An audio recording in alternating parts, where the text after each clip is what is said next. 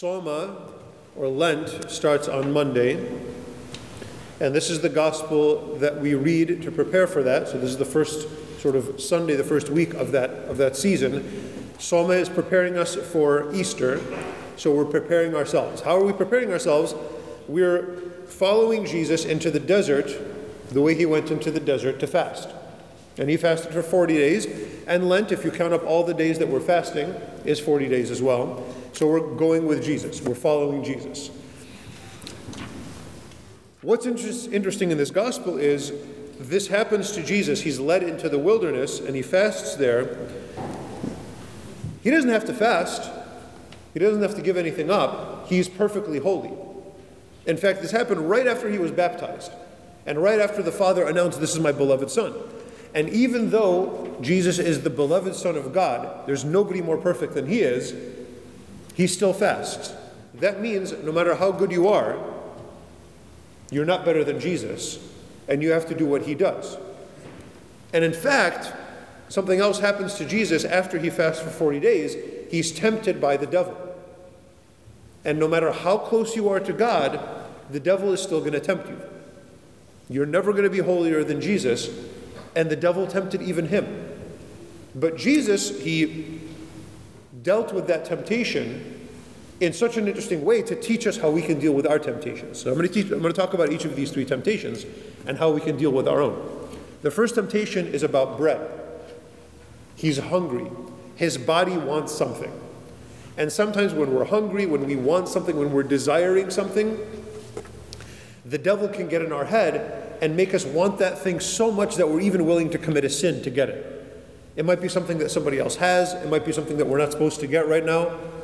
And sometimes we would want it so bad we're going to do something wrong just to get like the sort of satisfaction of what our body is telling us that it wants. How does Jesus deal with this temptation? Well, there's two ways we can think about it. On the one hand, sometimes we know that we're not supposed to have something. We know that it's wrong, and we can think of it as, I have to not have that. We can kind of think of it in a negative way.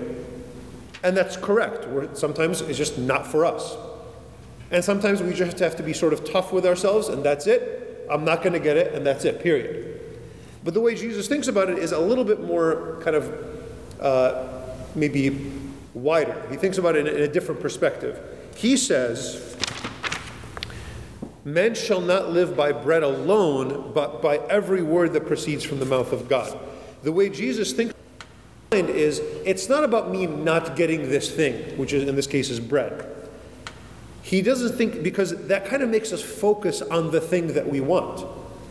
Jesus' focus is kind of to widen it, not to focus so much on this, you know, sort of bad thing, but to think about other things.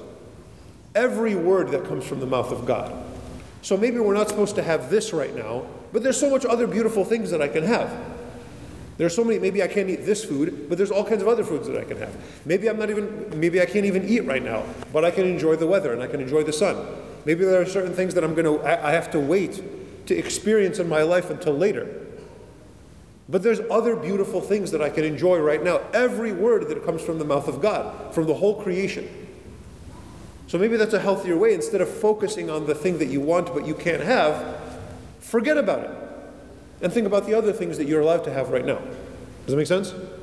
So that's one way to deal with that temptation. The second kind of temptation, the devil takes him and puts him on top of the temple. And he says, Oh, throw yourself down, the angels will catch you. What's that temptation? The temptation is to think that just because we're religious, we get to do whatever we want. And I don't have to be careful, I don't have to be smart. I don't have to think about things and be wise and balance them and learn from people who are smarter than I am. I don't have to worry about any of that. As long as I'm praying and as long as I'm religious, I can just do whatever and God is going to take care of me. No. We're supposed to pray and we're supposed to be close to God and we're supposed to be within the temple, but we're also supposed to be smart in our lives and not just kind of cross our fingers and just say a novena or say a prayer and then just do whatever. No. We have to be smart, we have to think. And the way to get down from the top of the temple is to walk, not to jump. And the way to get to a certain place in our life is to take one step at a time and to know what the wise step is and to learn from our mistakes and to ask the advice of people who are smarter than we are. Because if we're just saying, I'm going to be religious and I'll do whatever and God's going to protect me, well, how does Jesus answer that? You shall not tempt the Lord your God. It's not his job to fix your mistakes. You have to figure things out. You have to be smart about things. And then the third temptation maybe is not going to be tempting for you, but it's going to be tempting when you get older, and it's tempting for your parents and your grandparents. He took him to a very high mountain and he showed him all the kingdoms of the world and their glory. And maybe you don't want political power yet, and maybe you don't care much about glory, but the temptation will be there to sell out, to commit even the smallest sin. And if you do that, to gain all the political power in the world and all the glory and money in the world, all of it. And even if you think, I'm going to do so many good things, if you sinned in order to get there, that means you worshiped Satan. And that temptation is so strong and so powerful. And Jesus says, Begone, get out of here, Satan because you shall worship the Lord your God, and him only shall you serve. And so, all the kingdoms of the world, Jesus takes all the political power in the world, and imagine all the good he could have done. That's worth nothing to him. If he, get, if he has to stop worshiping God for even one second. And so, in our hearts, again, we're not holier than Jesus. The devil tempted him, and he's going to tempt us in all these ways. And so, as we begin Lent, we're going to follow him into the desert, and we're going to fast, and we're going to pray, and we're going to do good, and we're going to give alms to people. These, these are the things that we, we Catholics do during Lent. And as we're there, we pray that when we get to Easter, can make us pure and strengthen us against these temptations, so that by the time we get to Easter, we can truly share in His glory. Amen.